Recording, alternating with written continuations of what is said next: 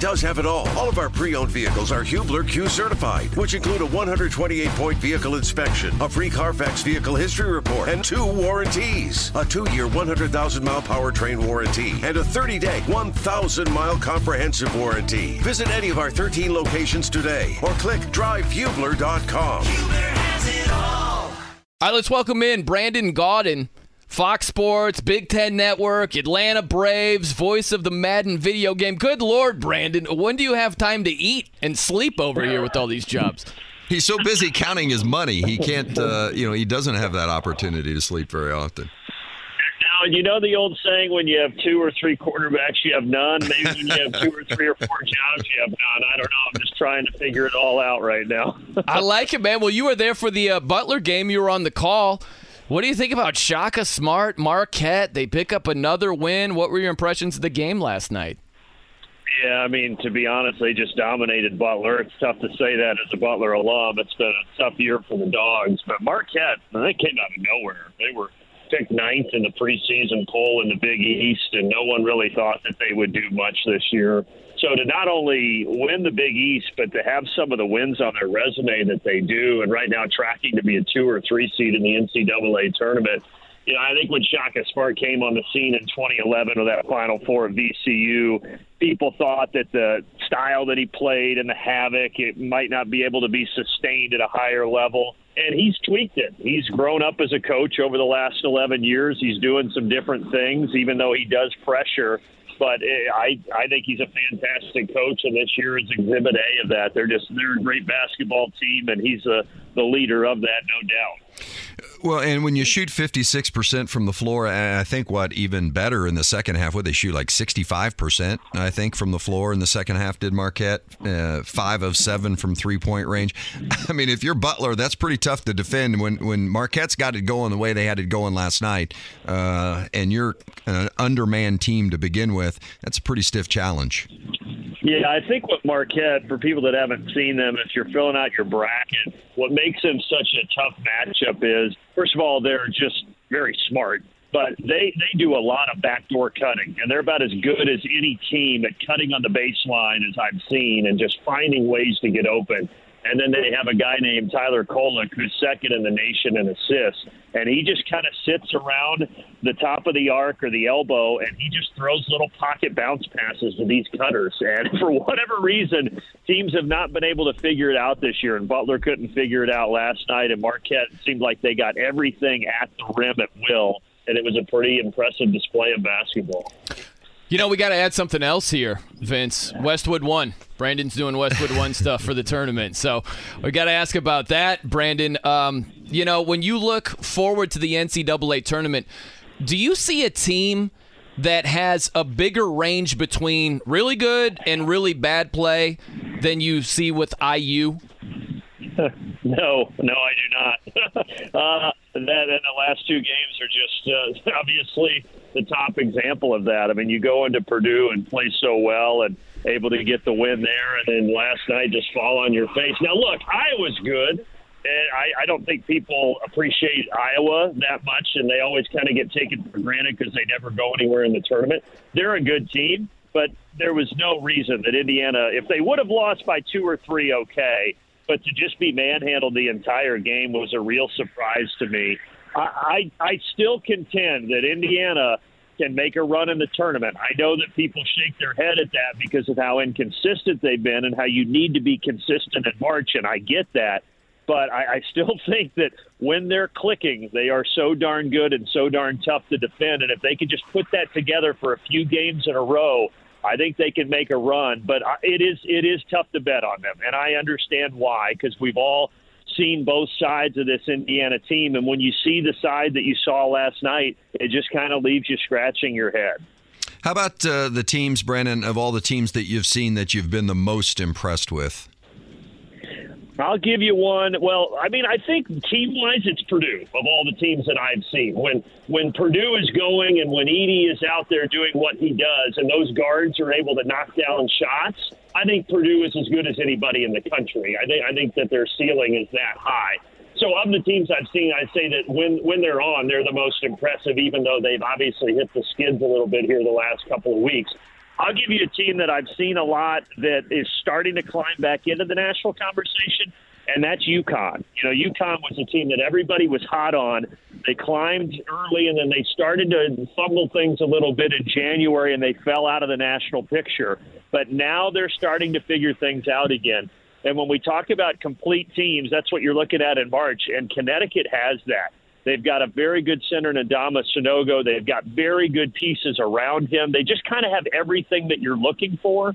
So continue to watch out for UConn. I'll be curious to see what they do in the Big East tournament. But even if they would have an early exit at Madison Square Garden, I still think it's a team that can make a run, a deep run here in the NCAA tournament. He's Brandon Gaudin joining us here on the fan. You know, Brandon, you always talk about Cinderella this time of year. Like, who's the no name team that's going to come from nowhere and do something significant? I like to swing the other way.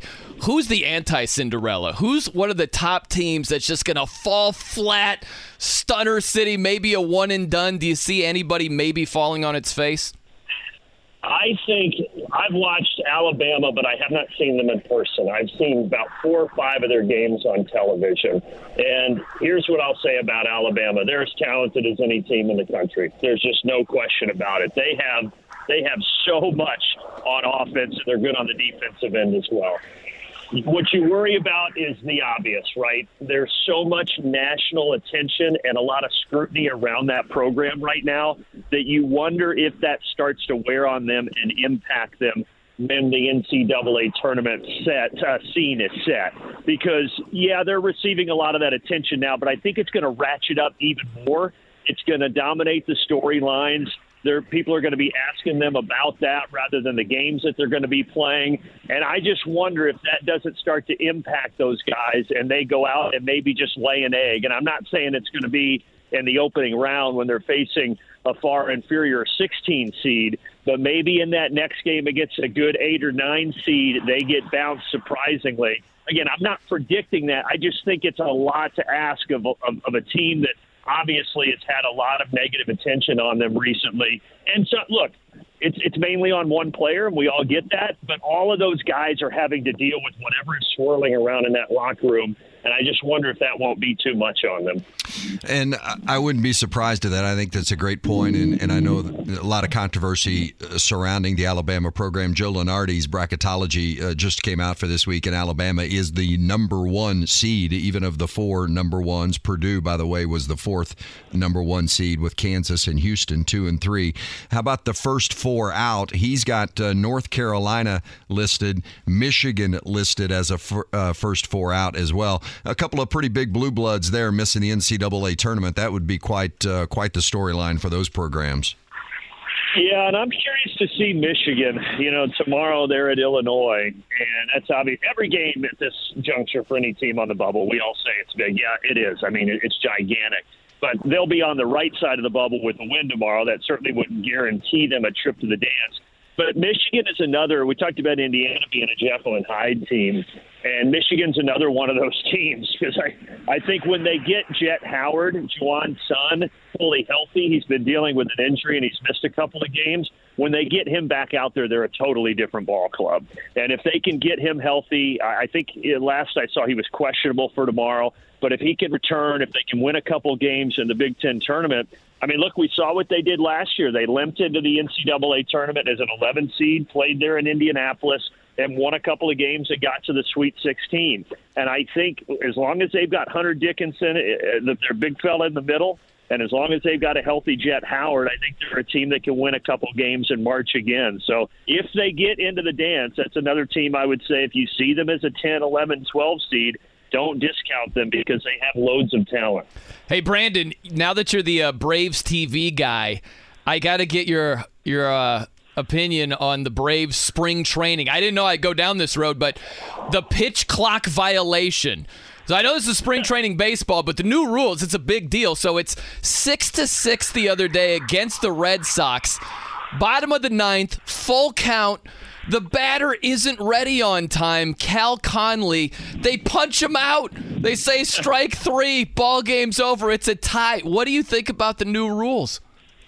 Well, just in general, I like the new rules. Nobody wants to see a game end like that. I didn't enjoy watching that. But I, I was at the MLB meetings a couple of weeks ago, and they talked about these rules obviously ad nauseum, and said that these umpires are being told it does not matter if it is going to decide a game. You are to enforce these rules as they are written because they really, really, really want to speed the game up. Last year at the minor league level, with these rules, games were 24 minutes faster. I don't think it'll be that significant at the major league level just because it is Major League Baseball. But if you can shave 15 to 17 minutes off, that's pretty significant, and that's that's the direction that they want to start to trend towards. I don't think we'll see a ton of these end of game violations. In fact, very few, if any, once the regular season starts. But it's just a it's a good lesson for all of these players, the pitchers, the batters, the catchers, as they're going into this into this toward the end of the spring training into the regular season to understand that these umpires are not messing around and there are no exceptions and it's going to be interesting to watch it unfold. Brandon, before we let you go, let's bring it back full circle to the game last night. Uh, I know you're a Butler guy and calling the Butler Marquette game last night. It's been a tough season for Thad Matta in his first year. Lots of injuries, lots of issues. Uh, where does Butler need to uh, to go in relation to moving their program forward as we look down the road? Yeah, basically it needs to be a rebuild, and I hate to say that, but uh, you hope that some of these pieces come back, like Manny Bates, Ali Ali. They they have more eligibility left, but in this era in college basketball, you just don't know who's going to be with you next season because of the NIL and because of the ability to transfer. So Thad Matta and his staff, and look, I, I don't, they didn't say this to me, but they they know they're going to have to go out and get a couple of key transfers to try to make next year a little better.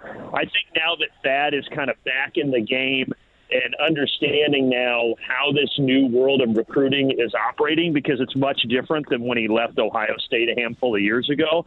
I think now that he's got his feet underneath him and his staff knows what they need to do, they're going to be hitting the pavement hard if they haven't already to try to identify guys that are going to fit into their system. But but look, let's just call it what it is. I think the staff would agree. By by all accounts, this has been a frustrating year and not what anybody expected. And hopefully next year things will get a lot better. Eh, you know, I, I got to tell you, it's exactly what I expected. Uh, I expected it to be a huge struggle. You know, you can be a great coach, but and and you've seen it, uh, Brandon. Players win games. I mean, if you don't have players in the Big East you're not going to compete and you're not going to win. And on a tap from a talent perspective, uh, and granted they've had some injuries, uh, but Butler is below the norm, below average in the level of talent. Um, as what you see in other schools around the Big East that are playing at the top level. I think we saw it last night with Marquette. You can coach them, but man, you better have the horses or you're not going to have that kind of success no, you're right. I, there is a gap. There's a clear gap that needs to be closed. I think what surprised me though is I, the number of losses hasn't shocked me. I think it's the way that they've yeah, lost some of these games. I think their average margin of defeat in Big East play is around 18 or 19 points. And, and that that's that's surprising. Again, the the talent gap you you saw. Okay, they might not get into the NCAA tournament. But the way that some of these losses have transpired, that's the thing that has been kind of hard to swallow. Hey, Brandon, you're the man. Appreciate the time today, man. We'll catch you down the road. Thanks for having me, guys. Have a great day. Yep. You too. There he is, Brandon Gaudin.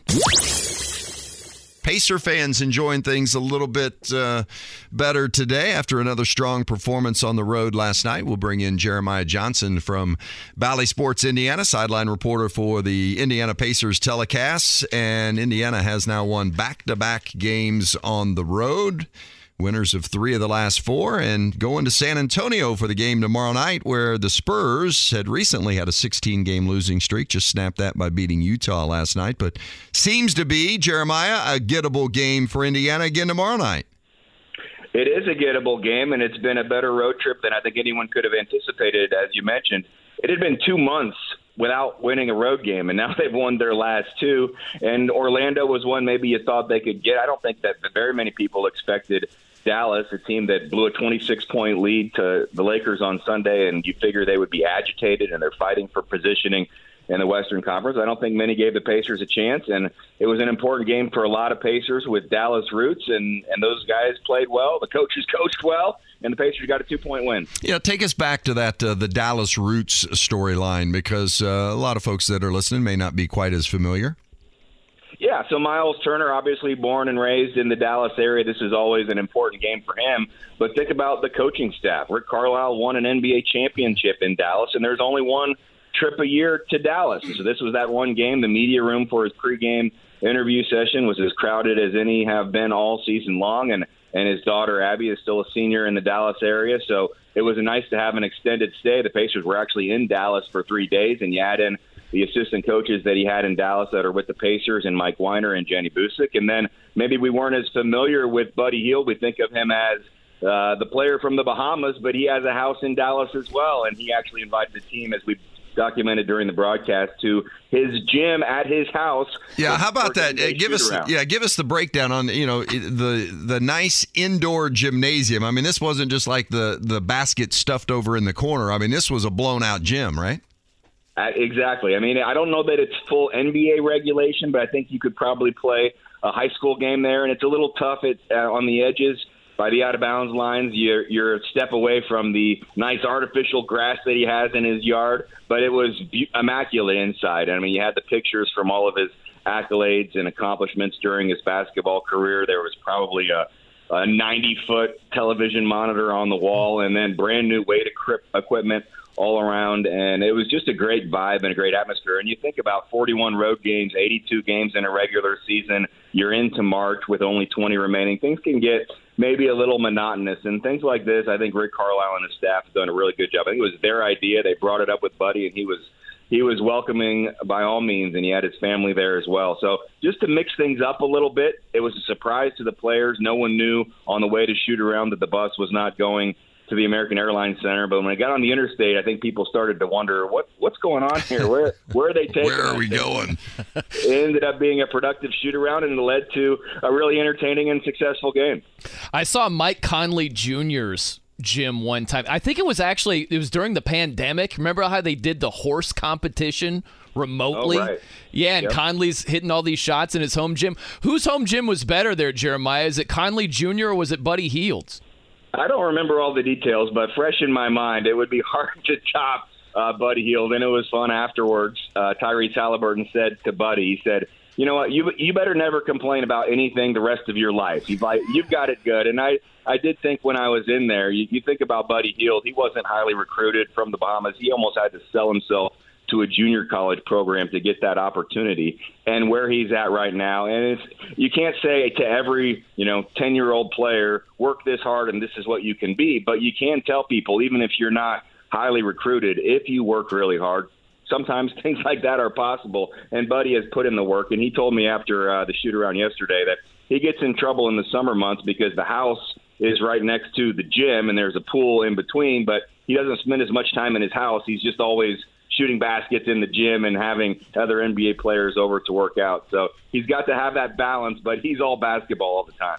You know, this isn't a diss. It's going to sound like it, but it's really not meant this way with the Pacers because they haven't been road warriors and Dallas has a lot of talent. So, based on how the game was playing out, were there stages where you said, "Oh man, the Pacers are screwed right now." Did that thought go through your head at all last night, Jeremiah?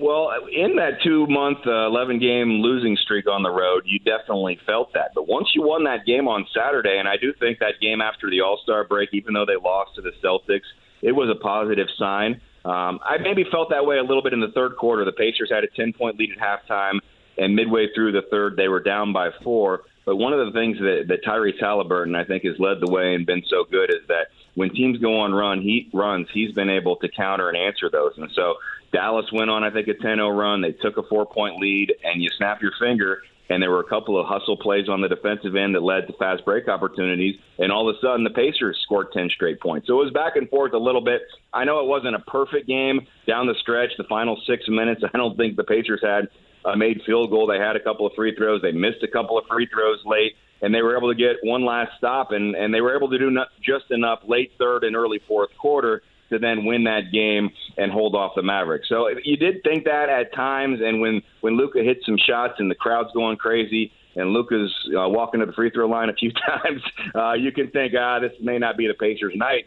Especially when Andrew Nembhard missed those free throws. But one last stop, and they gave the ball to Kyrie Irving, which was a little surprising to me, and the Pacers escaped with a win. You mentioned Tyrese Haliburton. He had 32 points last night for the Pacers, along with six assists. But what impressed me most about his stat line zero turnovers in 34 minutes, especially uh, as much as he handles the ball to have zero turnovers in the NBA in a 34 minute performance. Uh, man, that's impressive.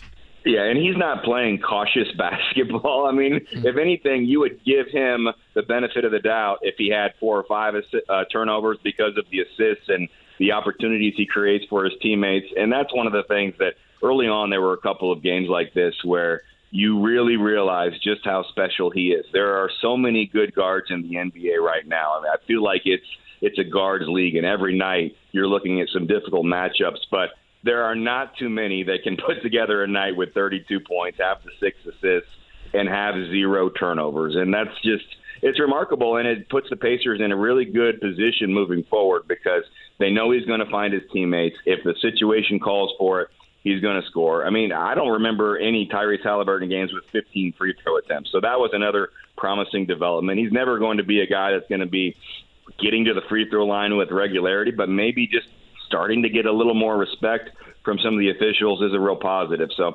uh, you don't want to take Tyrese Haliburton for granted, but I'm glad you pointed out that that zero turnover number. Uh, what word would you use, Jeremiah, to describe last night's Pacers game? I went with psychotic. It was just a wild game. Uh, Vince went with relief, is how he described it. How would you describe it? Uh, it was a little sluggish early, referee dominated in terms of the fouls. Uh, so one word is going to be difficult because I did feel like it was kind of two different games. Um, whiny might be the word coming out of it.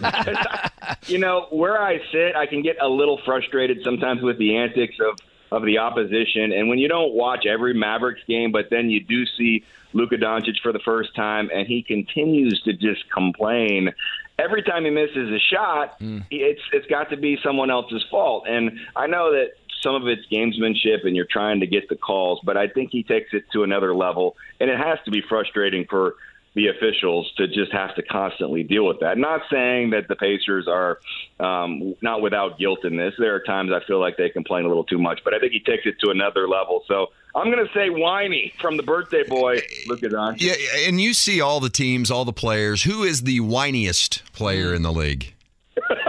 He's on the short we list. Actually, a couple of us were having a discussion about this uh, on the bus or actually on the airplane before we took off yesterday. And I believe on your same radio airwaves, it was a discussion that, that Mark Boyle had with Pat Boylen. So they, they kind of laid the groundwork for this one. So it is fresh in my mind. And uh, they put Luka near the top. I said that Kyle Lowry is near the top of my list. Ooh. He's always been someone that I've uh, uh, kind of had wanted to kind of gouge my eyes out a little bit at times when watching him because it was frustrating and him trying to sell the calls. And hmm. for as great as LeBron is, oh, I think he whines a little bit too much as well. Yeah. So. Uh, good showing last night. Miles Turner, 10 of 13 from the floor, 24 points. Uh, but I was really impressed with a couple of guys off the bench, and uh, Jalen Smith, who evidently has been released from the witness protection program, and uh, Jordan uh, Jordan Nwora, who had 16, Jalen Smith 11 points and nine rebounds, and it was just good to see those minutes from those guys.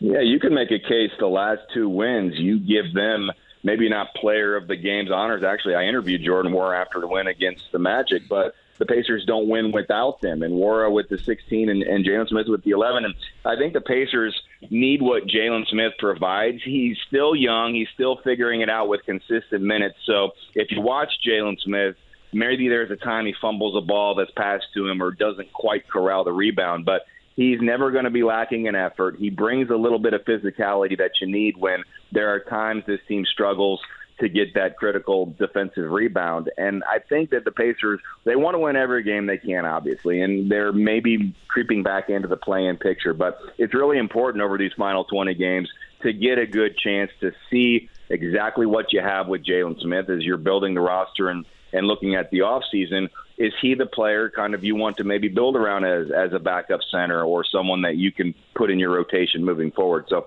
I'm glad to see Jalen Smith get the opportunity. It's been, I'm sure, a struggle for he and Isaiah Jackson because this team had so many centers and they were kind of leaning towards uh, one center and four uh, you know, small-ish player lineup, not going with the two bigs, and so that's limited their opportunities. I still think you're going to see over these final 19 games, you're going to see Isaiah Jackson get an opportunity because he does things a little bit differently than Jalen Smith. But the one thing I did bring up with Jalen a couple of days ago is he had five blocks, I think, against the Magic, maybe six.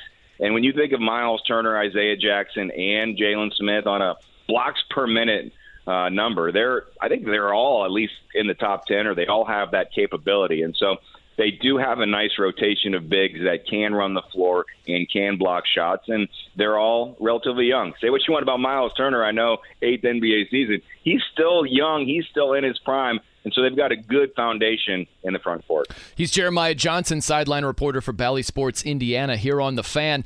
You know, Jeremiah, I want the Pacers to lose every game. I, and I, I'm just being honest because I think that draft wise, puts them in the best potential spot to have a brighter future. So I'm thinking more long run here. But the question is when you're with the team, day in and day out, and you see the work they put in, and you see the grind and the professionalism and all of that, and you hear the tanking conversation or the losing conversation where someone's thinking about the long run, what do you make of that whole thing? Well, the good thing is, I think when the season started, I was a little worried that the conversation would have been a little louder than it has been. I understand the feeling of you and some fans when you see what happened in, in January and early February and you think, okay, well, this was a fun season. Now let's focus on things um, that really matter. But that's nothing that a player can be concerned about. I mean, you're at the NFL Combine, or you guys are talking a lot about that this week.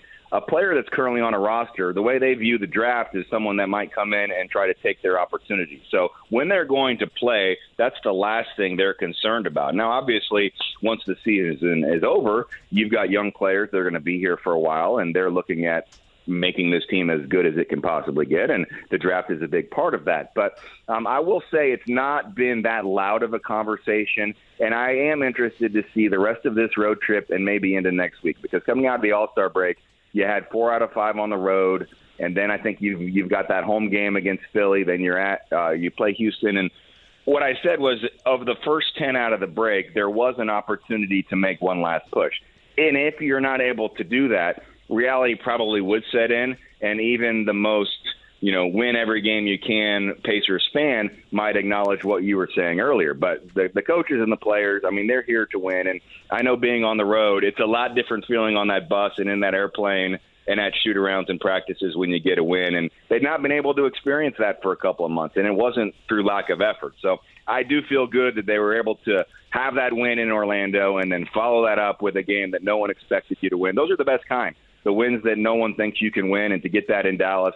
I'll, I'll, we're headed to practice here in San Antonio shortly. I'm guessing that um, there's going to be a really good vibe around the team, and so there are all the teams that are maybe 10 through 15th in their respective conferences. They're they're kind of close, so I think it'll all work itself out accordingly, and you'll just have to see what happens. And maybe you hope the basketball gods shine on you at some point because the Pacers, I think they could be due for a little bit of luck in that area. You getting any shots up on the road at all, Jeremiah? Um, every once in a while, you know, sometimes we get to the gym before the players do, and there's a, a, a rack of basketball sitting right there, and it's March now, and so I can't help but get the juices flowing a little bit. I put up some shots in the practice court in Dallas uh, the other day. But I do know that I haven't run up and down in, in a full court setting for a while, and I'm not sure that I'm prepared to do that yet. I'll stick to I'll stick to the treadmill for my cardio. Yeah, protect the Achilles. Just uh, get up the shots. Don't be running up exactly. and down the floor. Yeah. Once a Hoosier, always a Hoosier. There you go. knock down those shots. There you go. Good stuff. Thanks, Jeremiah. Appreciate you, buddy. Thank you, guys. Uh, it's Jeremiah Johnson, uh, Bally Sports Indiana Pacers, a 124 122 winner over Dallas uh, last night. Pacers have now won three of the last four. I mentioned a little bit earlier, saw some high school sectional action last night. I was at uh, Carmel for the uh, Carmel Westfield game and the Fishers Hamilton Southeastern uh, doubleheader. And our next guest, Kyle Neddenriep, Neddenriep from the Indianapolis Star, is on with us. And I think you were at Carmel last night too, weren't you? Yeah, I was Vince. I was the same. Uh, glad to hear you were there too. It was a good, good uh, couple of games last night. I I thought the uh, Carmel and Westfield. I think they both had the same record going in, but I I felt like it was still an upset that Carmel lost that game. How did you see it? No, I felt the same way, especially after the uh, first three quarters. Uh, it felt, and I covered the the regular season game between those two, probably about uh, five weeks ago, and uh, it was kind of going the same way. Westfield was having a hard time scoring around the basket, and you know, going into the fourth quarter, I kind of felt like uh, Carmel was in pretty good control. But uh, you know, the first minute or so of the fourth quarter, it kind of completely changed, and Alex Romack. Had a great fourth and and uh, you know, and then a couple, you know, uh, big shots by Trey Buchanan, or one big shot by him, and then two from Seth uh, LaRavia, who uh, I got a kick out of talking to him after the game. Uh, his brother Jake, of course, was uh, drafted into the NBA last year. Played at Lawrence Central, and and uh, you know Seth. I asked him about that shot. I was like, "Man, what, did it feel good coming off your hand?" He's like, "No, I thought it was an air ball." so, so uh, you know, you know, teenage kids, you know, it's always fun, you know, to you never know what they're going to say. But uh, I, I laughed at that, and then I, he told me Jake had texted him right after the game, and it's it's cool to see him have that moment and uh, hit that game winner. And then, you know, for Carmel, I felt, you know, it, really Sam Orm being in foul trouble, you know, was really a, a, a negative throughout that game. You know, he got two early and then, you know, played with two the rest of the first half and then got his third in the second half and then, of course, fouled out there late. But just felt like he was always in foul trouble, you know, pretty much the whole way through. And I know that kind of changed some things too with how that, uh, you know how that fourth quarter was played somewhat. But uh, but yeah, really good game I thought. And then in the second game, Fishers beat Hamilton Southeastern pretty handily. Um, Fishers sophomore Jalen Haralson, would he finish 33 last night? 33. Yeah, yeah 33. I think. Uh, yeah, I don't have the. You know, I think seven rebounds or something like that, but. But yeah, I mean, really, the first half he carried them. You know, he he was uh, outstanding. Yeah, at one uh, point I think he had seven, like seventeen of their twenty. I mean, he, he was did. yeah. And I think at halftime he had 21 of their 24. So, uh, but you know that's a very young team. You know, they, they I think uh, you know, and after the game, you know, he and Garrett Winegar, the the Fishers coach, said, you know, hey, most of these guys are playing their first first sectional game, you know. So, other than Jalen, who played last year, and you know he was a freshman last year on a team that was was senior dominated. But you know, it, it's it's interesting. You know, he had such a big game scoring wise, but you know, he's more of a more of a passer, I would say, or I wouldn't say more of, but equally good passer uh, as he is a scorer. And I think you saw some of that last night when uh, Taden Metzger kind of got hot from three, and he just kept you know kept finding him, and and you know he's he's definitely not. Uh, uh, a, black hole for uh, scoring necessarily. He will get the ball where it needs to go, and and just a really really all round player at his age. He's, he's not even he'll turn 16 next month, so it's hard to believe, uh, you know, where he can go, uh, where he's already at. You know, he's just such a smooth uh, player, and yeah, it's a tough. You know, they had a tough draw having to play their rival, their district rival, and you know, just played a really good second half. So yeah, that's a team that you know I you know they could uh, as young as they are and, and inexperienced as they are they're they're very good it's a very dangerous team i think uh, going into to friday's game against zionsville who do you have your eye on the most heading into the semifinals on friday kyle well, I you know it's it's there's going to be a lot of you know Friday is a night where you'd like to be just about everywhere, and mm-hmm. there's still some things to be decided tonight. You know, we've got uh, I'll be down at uh, Perry Meridian where you know, Ben Davis is playing Southport, and and Ben Davis, of course, undefeated, and they've been the team to beat.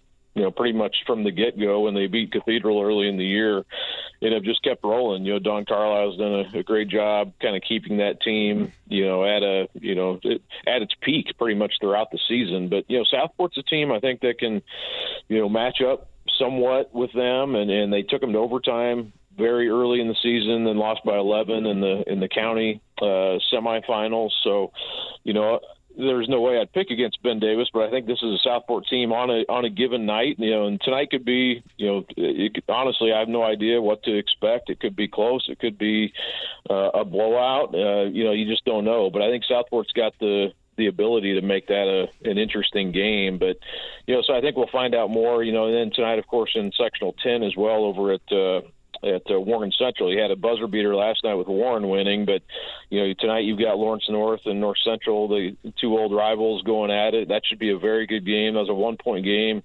uh, in the regular season, and then Attucks and Tech uh, playing tonight. You would think Attucks, you know, they won the city, and you know I would think they would win that game, and uh, that either way, that would set up a really good semifinal. You already have Warren against Cathedral on one side of the bracket there, so that's definitely a game. You know, I think when you look at Warren and Cathedral, that I covered that game in December, and Warren probably should have won that game. They let it get away in the last minute. They were up by five and, and kind of got away from them. Cathedral ended up coming back and winning that game, and uh, you know, but I think that's a should be a similar type of game. I would think uh, Friday and Warren playing at home. I would think that would help them as well. But but yeah, you got still some some things to shake out tonight, and then we'll know for sure. I get definitely got my eye on the uh, Muncie Central uh, situation too up there in uh, sectional nine where you have New Pal and Pendleton Heights was a kind of a surprise winner over Richmond. And you know tonight we'll find out uh, the other two teams to advance out of there. You, you could have Greenfield Central you know they're playing Anderson. That's going to be an excellent game tonight. And then uh, Mount Vernon and Muncie Central should be two a pretty good doubleheader up there. Uh, let's circle back to Ben Davis for a moment, undefeated, and uh, I think most people would consider to be the favorite to win the championship, even you know despite the you know the undefeated record. You're not just shooing them in, but still from a talent perspective, what is it going to take to beat Ben Davis? You have to have a big. You have, to, and this is why I kind of think Southport is is somewhat of a good matchup for them. You, if you don't have a big, uh, you know, and I'm talking you know six eight six nine to go against uh, Zane Dowdy uh, in the middle there, then you probably don't have much of a chance because he he's going to dominate the rebounds. Uh, he, he'll clean up everything in there. You know, I would you know I'm not denigrating. You know, Lawrence North has a really good team. They don't match up very well uh, with uh, with a team like Ben Davis because they just don't have that size in the middle. Southport does. You know, Nickens Lemba, uh, he he can somewhat uh, negate Dowdy somewhat. Um, you know, he didn't as much in the second time they played him, but he he's at least a big body to go in there against him. And then the guard play uh, Southport has with AJ Dantzler and uh, Keon Miller. Uh, both those guys can shoot. Both those guys can handle the ball. Uh, so that that pressure defense of Ben Davis, you know, they can turn people over uh, quickly. And very good defensive team. Uh, they can get after your full court or half court. Uh, so you have to be able to handle the ball, and you have to be able to make uh, some outside shots. And then, you know, they also have a, a pretty uh, athletic, physical wing player in uh, Pinkston. So you've got that, you know, as well. So you know, Southport's not they're not deep uh, necessarily, but they do their starting lineup is it does match up uh, relatively well with Ben Davis. But you know, I, I would say it kind of starts with having a, a big who can who can match up inside, and then you know you're going to have to make some outside shots. You're going to have to handle the ball. That sounds like everything you have to do in basketball.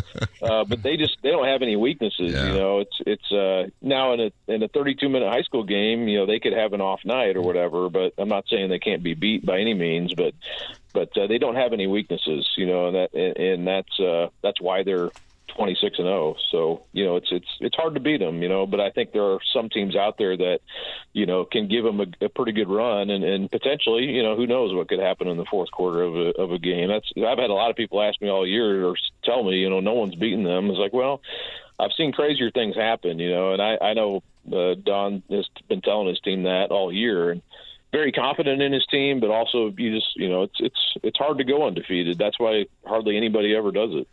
You know, Kyle, uh, I'm just thinking about college basketball and how I'm tearing my hair out if there's a team that's up by three in the final seconds and they don't foul.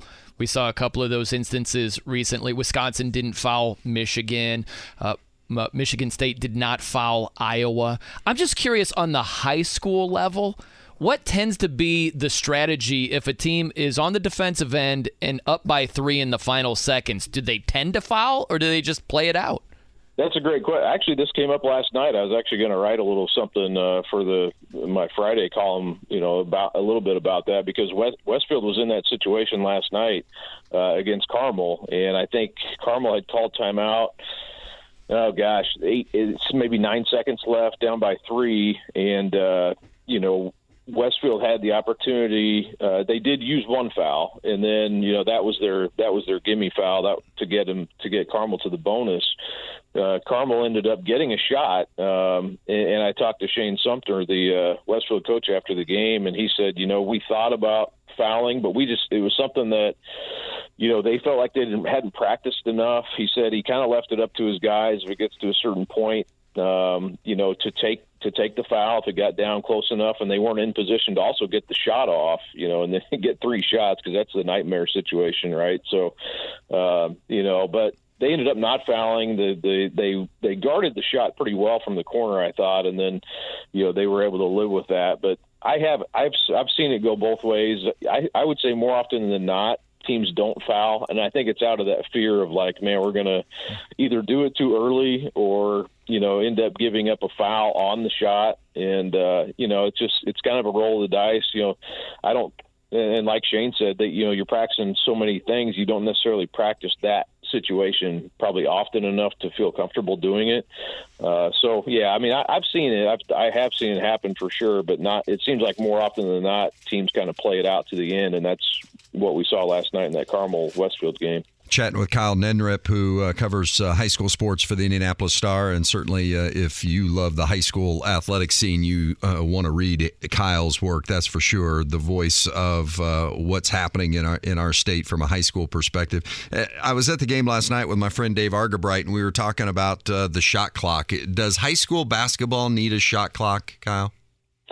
Uh, it depends who you talk to. I, I I would say, and I actually, you know, we did a little something on uh, anonymously asking coaches what they thought, and I, it was almost split. I right down the middle, fifty uh, fifty with with both sides, uh, and then you had some that were, you know, kind of. Uh, you know, situational, they would like it, or, you know, they're kind of split on it too. But it was almost directly 50 50.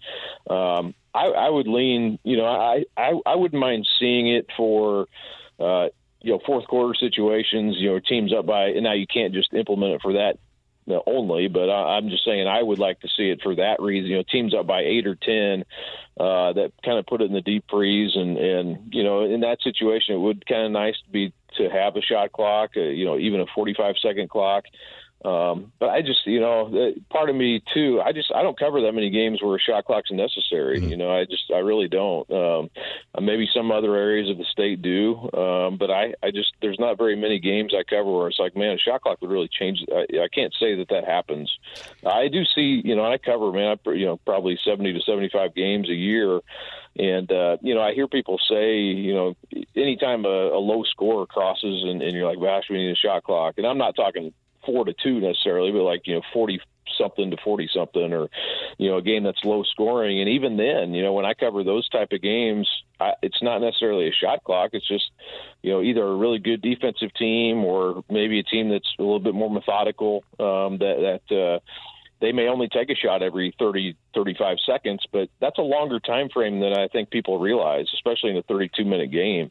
Uh, you know I, I, don't know if you necessarily know that just by looking at a score how the game is dictated but i wouldn't mind you know I, am kind of one of those who's kind of i wouldn't mind seeing it. I, I don't know that it's necessary though. I just i really don't see it happen that often uh, where a team just puts it in the deep freeze. And if they do, you know, to me, it's like you know, the one thing I do like about a shot clock is it rewards good defense. You know, if you're guarding for 35, 45 seconds, you, you get you should be rewarded, in my opinion. But you know, you also, you know, if you're allowing a team just to stand there and hold the ball, you know, you, you should go do something about it. Normally, it's the team holding it that's probably the lesser team. So uh, you would think you'd be able to get out and pressure them and kind of force them out of that situation. And I do see that time to time where, you know, you'll see a team try to hold it and, and can't, you know, and that's usually what ends up happening. One last thing before from me before we let you go, Kyle. If I've got one game to see and I've got to see one player uh, around the state of Indiana, he's the one guy I've got to see. If I've only got one game, who am I going to see? Marcus Burton, I would say, uh, from Penn, and and uh, he is probably the front runner for Mr. Basketball, and I, you know, if not the front runner, certainly one of them. But he is, uh, you know, just he's had a great season, uh, a lot of fun to watch. Um, you know, I know people around here maybe have not seen him that much in person, if at all. But uh, and I'm not saying he's he's like this player I'm about to mention, but his his attributes are somewhat similar, I think, to like an Allen Iverson in in the fact that he can make moves in small spaces and you know was quick off the ground. And again I'm not saying he is him but I, he, he's kind of when I watch him play he sort of reminds me of that sort of uh, type of game. Uh, but but he just he's he's a very good player. He's super efficient and uh, they haven't played you know they played in the Hall of Fame Classic and lost to Ben Davis, and then you know they've had uh, some you know they beat Zionsville in a really good game at Southport uh, that they came back and he went off in that game. Uh, had a really really good game, and I think opened a lot of people's eyes there. But but he'll be one I think uh, as they get through the tournament uh, that will be you know fun to watch you know for people and especially those who haven't seen him play yet.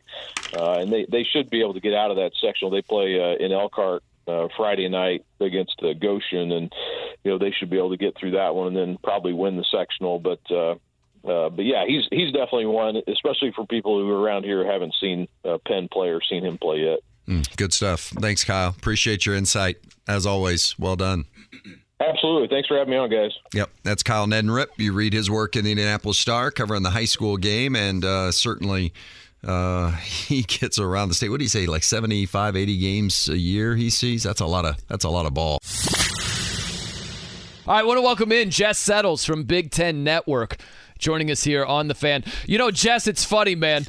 I always am interested to see what pops up first if you Google someone. And I had to share this with you. I wanted to see what you thought of it. So on the right side, if you Google Jess Settles, it just said, I'm going to read a little bit to you. Jess Settles was a star for Winfield Mount Union in tiny Winfield, Iowa. I'm not sure how you feel about that. And then also a true corn fed product. Is what it is. So, what do you think about tiny Winfield, Iowa, and a true corn fed product? That, that just sums me up perfectly, fellas. I love it. I like that you signed off on that. That's great, man. Now, I know you signed off on Iowa's great performance last night. Not much to sign off on when it comes to the Hoosiers. What did you make of IU just laying an egg last night? Look, man, I, I I'm assuming the entire state is melting down right now after you know just a dreadful performance, right? I mean, they owned it after the game. It, I, I went back late last night and watched the first two and a half to three minutes, and just defensively, right from the opening tip. I mean, you, don't want to be too harsh, but just clueless on how to defend Iowa and to allow Murray to just stand out there and get off to such a hot start, it, it did not improve for the rest of the game. Could not handle the ball screens, the spacing, the backdoor cuts. Really, it felt like, and and you know, you feel this sometimes when a team gets off to a big big lead. You feel like the other team might come back, but it felt like in that game early that Iowa was going to win in a blowout, and they ended up doing that. I think they were 1.621 points per possession at halftime and ended up around one and a half. That just doesn't get it done. And the, the, the most concerning thing is just these big holes that Indiana gets themselves in. Now, I, I, they come back and win some of these because they've got a talented team and and most nights they play really hard. But I, I think they've lost seven or eight games by double digits, so that's just really tough to overcome those type of deficits. Well, and Indiana didn't get the offensive performance last night either. I mean, you talk about the defensive breakdowns, and and uh, there's some coaches out there that are using Tony Perkins as uh, you know as an example of of how you work off the ball because he was terrific last night. So uh, defensively, IU had many breakdowns, but they didn't perform offensively either, and I think that's a big concern for Indiana because when they don't shoot the three, it makes them so vulnerable in other areas offensively as well. Yeah, what were they? I think they were two for 11 yeah.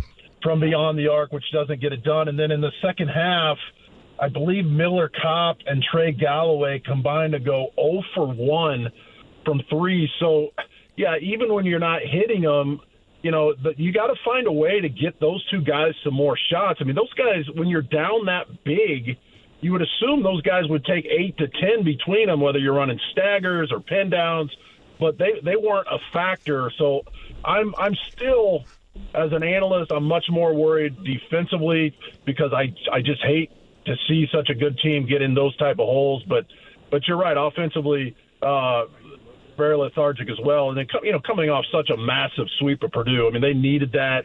Uh, TJD needed that for his legacy and the, it seemed like on television the crowd was just lit. I mean, the energy coming off the screen was unbelievable, and to come out and just have. I, mean, it was more than effort just to not understand how to defend Iowa um, it's very very troubling. As a the great Big Ten player that you were, take us inside the brain a little bit and in what it's like to come off a win like Indiana had against Purdue and then to come back and even though it's at home and they're all conference games and they're big, the challenge of still playing with the same kind of edge they'd played the week before against the rival. The challenge yeah. of that yeah, you, you, I'm sure that these guys were getting patted on the back and and hit up on social media like never before because I mean, obviously Hoosier fans were sick of having to deal with getting beat down by Purdue for so many games like they have been. So, you know, you get the the wonderful win at home and Purdue's got an outstanding team to close that out and and then for Hood Schifino to do you know, to go Calbert Cheaney and Steve Alford, Isiah Thomas, and, and to have one of those legendary performances – I'm sure those guys were getting, you know, a lot of clippings, but they, they got an experience. There are a lot of veterans on that team, and you got guys who have been through the battle. They understand the the suffering and and and not being consistently in the tournament. They understand that. So I I can't imagine having a letdown. I, I think it's more of, a film session. They're, they're going to have to watch that film and just try to figure out look, this is just not, this was not what the plan was, or the plan wasn't right and we didn't execute it. I think it's more about that than just being uh, overhyped for it. On, on the other hand, as a former player and as a former coach, whenever something like this happens, you got to go reevaluate what you were doing the two days before. Were you locked in on the scouting report? Did you study the way you were supposed to study? Did you make every class on all those things? I mean, you know, everything's on the table even if you're grasping at straws, you got to reevaluate: was I ready individually, collectively, to go uh, for a team that's just really hard to guard? He's Jess Settles from Big Ten Network here on the Fan. You know, we know Jess that Iowa on the road has been inconsistent offensively. So when you're thinking about last night and you spin it forward, when you start thinking about the Big Ten tournament, the NCAA tournament, does last night say more about Iowa that they scored 90 points, or does it say more about Indiana that they gave up 90 points? Wow, that is, you guys, these are deep thoughts with Brian and Ben. uh, We've got the incense going. I mean, it's yeah. it, the yeah. lights are down. It's it's amazing. Yeah. I need I need a little therapeutic music in the background. Everybody, um, look, I I think it says more about Indiana. I mean, man, do you trust Indiana in the tournament after watching that performance? I, it's it's hard. Iowa is going to shoot 33s. Iowa has a ton of three point shooters. That's what they do. Now, like every three point shooting team, they're not a live and die three point shoot, shooting team like Penn State. But as Indiana fans know, when when it when a Penn State is hitting threes, I think they hit 17 against you guys. Like it's it's almost impossible to stop a team when they're going to hit close to 15 threes.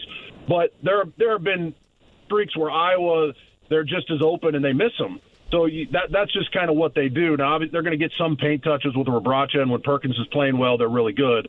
But it's more about just the mentality of Indiana's defense and, like you guys said, their offense that's just not an acceptable performance, and they've had too many of those to to go with along with all of their wonderful wins as well. They have a phenomenal team. They've got a lottery pick freshman. They've got a probably you know another NBA player. They got a player of the year candidate. So they've got a lot to work with. But I, I can't. You can't really trust them right now. But Purdue's the best team in the league, and out and and everybody else, what the next ten are just the same. There won't be uh, what we call upsets at the Big Ten tournament unless Purdue goes down in the first round. Everybody else is is about the same. It's going to be a toss up. When you uh, look forward to the big dance, what would you say the ceiling is for Indiana, and also what the ceiling is for Iowa? I I think if they're playing well, they can play into the second weekend. I, I think that's probably their ceiling. Trayce Jackson Davis, when, when these guys get out of conference play and they get away from those scouting reports and those matchups and that grind, they're they're all. There's going to be a big sigh of relief. Now, you guys have probably talked about this many times, and we've talked about it over the years. The the big man, the Zach Edey's, the Kofi Cockburns, the Luka Garzas, the uh, the, the Travion that has not translated to success in March. Okay, so Iowa this year does not have that. They're kind of a, they're a five out, four out, one in. Um, could could that help them when they go up against faster quicker, smaller teams. Trayce Jackson Davis is unique in that, uh, you know, when he sets those ball screens, he can get the lane opened up, roll to the rim. He's tough to stop. And if you're not used to playing against him, that should be a problem for teams. So I'm, I think I'm a little more bullish on those two teams this year than I have been in the past. Um, but let's be real. When that bracket comes out, there's going to be a lot of people afraid to pick Big Ten teams with with true centers because of the struggles over the last couple. What do you guys think about that? I mean, are you are you second weekend with these guys, or it's obviously matchups, or are you gun shy like the rest of us? Well, I think with Indiana, you know, Trayce Jackson Davis, you're going to get what you're going to get from him just about it. I mean, the 26, 13, 5 that he had last night, I think you can just about pencil that in nearly every night. Obviously, it wasn't the case at, at Purdue, um, you know, when he finished with just 10 points, but that was the exception rather than the rule. I think with Indiana, uh, more of the question are those around him you know, can somebody else make shots? Can they, you know, can you know? Uh, Jalen Hood Schifino scoring 35. That's not going to happen on a regular basis. They have to have some other players that have a positive impact on the game other than Trayce Jackson Davis. That's going to determine, in my mind, how far Indiana goes, is how the other players play. Yeah, that's well said. And I agree with that. I mean, guys like Miller Kopp, they've got they've got to step up their game. Race has to step up. Um, maybe this loss refocuses them at the defensive end, and uh, and and you know you just never know who's going to be able to knock down the threes. Now you look at the beginning of that game, and, and we're being critical of them defensively, but just on the first couple possessions of the game, they had two. Schifino had an open three, he he missed. They get the offensive rebound, goes back out to Galloway, he misses a wide open three. You're right; those are you don't you can't give credit to Iowa's defense for those. Those are just players that have to step up and make shots. I, I like Indiana's team. They have some great wins. It's so nice to have them back. It, you know, this time of year as a lock for the tournament. We're not worried down the stretch whether they're even going to be in. I think there are a lot of weak teams in the country. I don't think there's anybody out there that anybody's afraid of. So I, I, their matchups uh, could be favorable. Trayce Jackson Davis has to dunk on people, destroy people, get up and down and run the court. But uh, but man, they've had some some just puzzling losses uh, and big holes that uh, this team just doesn't seem like they can overcome. Yeah, win, loss, win, loss, win, loss. Their last six. Hey, yeah, um, yeah. Trayce Jackson Davis with his 13 rebounds last night became the all-time leading rebounder in Indiana uh, University history, passing Alan Henderson. Uh, you played against Henderson, weren't you? In at Iowa when he was uh, at Indiana. I was there seven or eight years, man. I mean, yeah. you, you, you played with a lot of guys. Legend. Yeah. Yeah, yeah, I played against everybody who's yeah. in the Hoosier Hall. Alan Henderson, uh, Alan Henderson was an amazing player, and even better person. I mean, he was one of those guys that you know back in the '90s when you were clotheslining, tripping guys, biting guys, you had enforcers. He was one of those guys that you like you couldn't take a shot at because you just had so much respect at him. He would, you know, you'd be walking off the court after after a win or loss. He'd put his arm around your shoulder, and be like, "Hey, man, Jess, you're a great player. Way to battle." I mean, he was one of those guys, and he chilled us a few times. And and I I right now can visualize him tip dunking on us at assembly under the banners. He he's a phenomenal player. Obviously, the game is different. The rules are different. Guys stay longer. The some most of the elite players leave earlier. So, but anytime you can climb the the ladder at Indiana with all of those legends. It's something special. I know Alan Henderson would be very proud of him. I haven't talked to him in years, but uh, yeah, that's quite an accomplishment. And I do think for Trayce's legacy, I think he had to beat Purdue.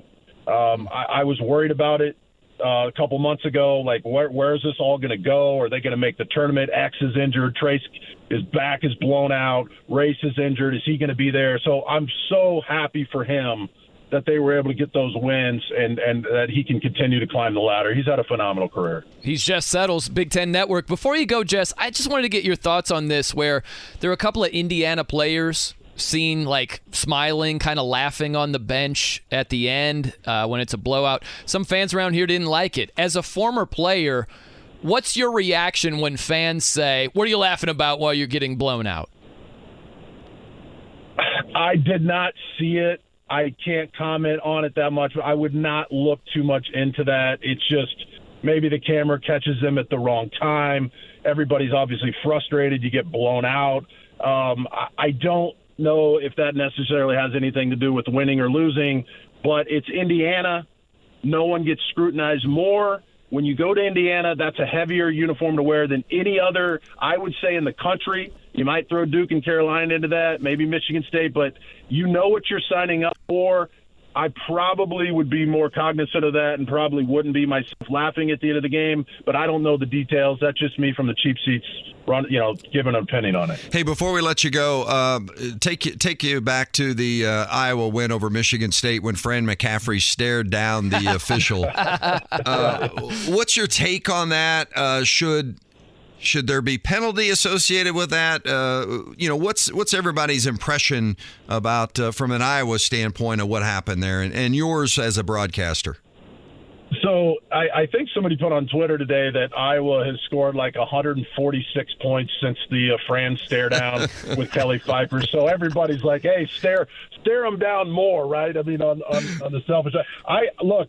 I mean, you know, we grew up in the the Bob Knight, Gene Keady uh, era where where uh, Val, you know Bob Knight walks right at Teddy what is Valentine, I think, and Yeah. walked around. I mean, we, we grew up in that season on the brink era and the the scowling and the yell that and all the entertainment. So it's not something that Big Ten fans aren't used to. I guess it comes down to what's the rule and are you going to enforce that not, or not? So if you interpret that as unsportsmanlike or aggressive behavior to the official, then then you know they obviously missed an opportunity to put the double T on them. If they're not going to do it, Tom Izzo, Brad Underwood, Brand McC- they're gonna they're gonna push the limits every single time, and if you let them do it, they're gonna keep doing it. So eh, to me, that's more of a an officiating, enforcing the rule type of thing. And if you chose not to do it, then then, then nothing's ever going to change with that. Yeah, it opened the door, I think.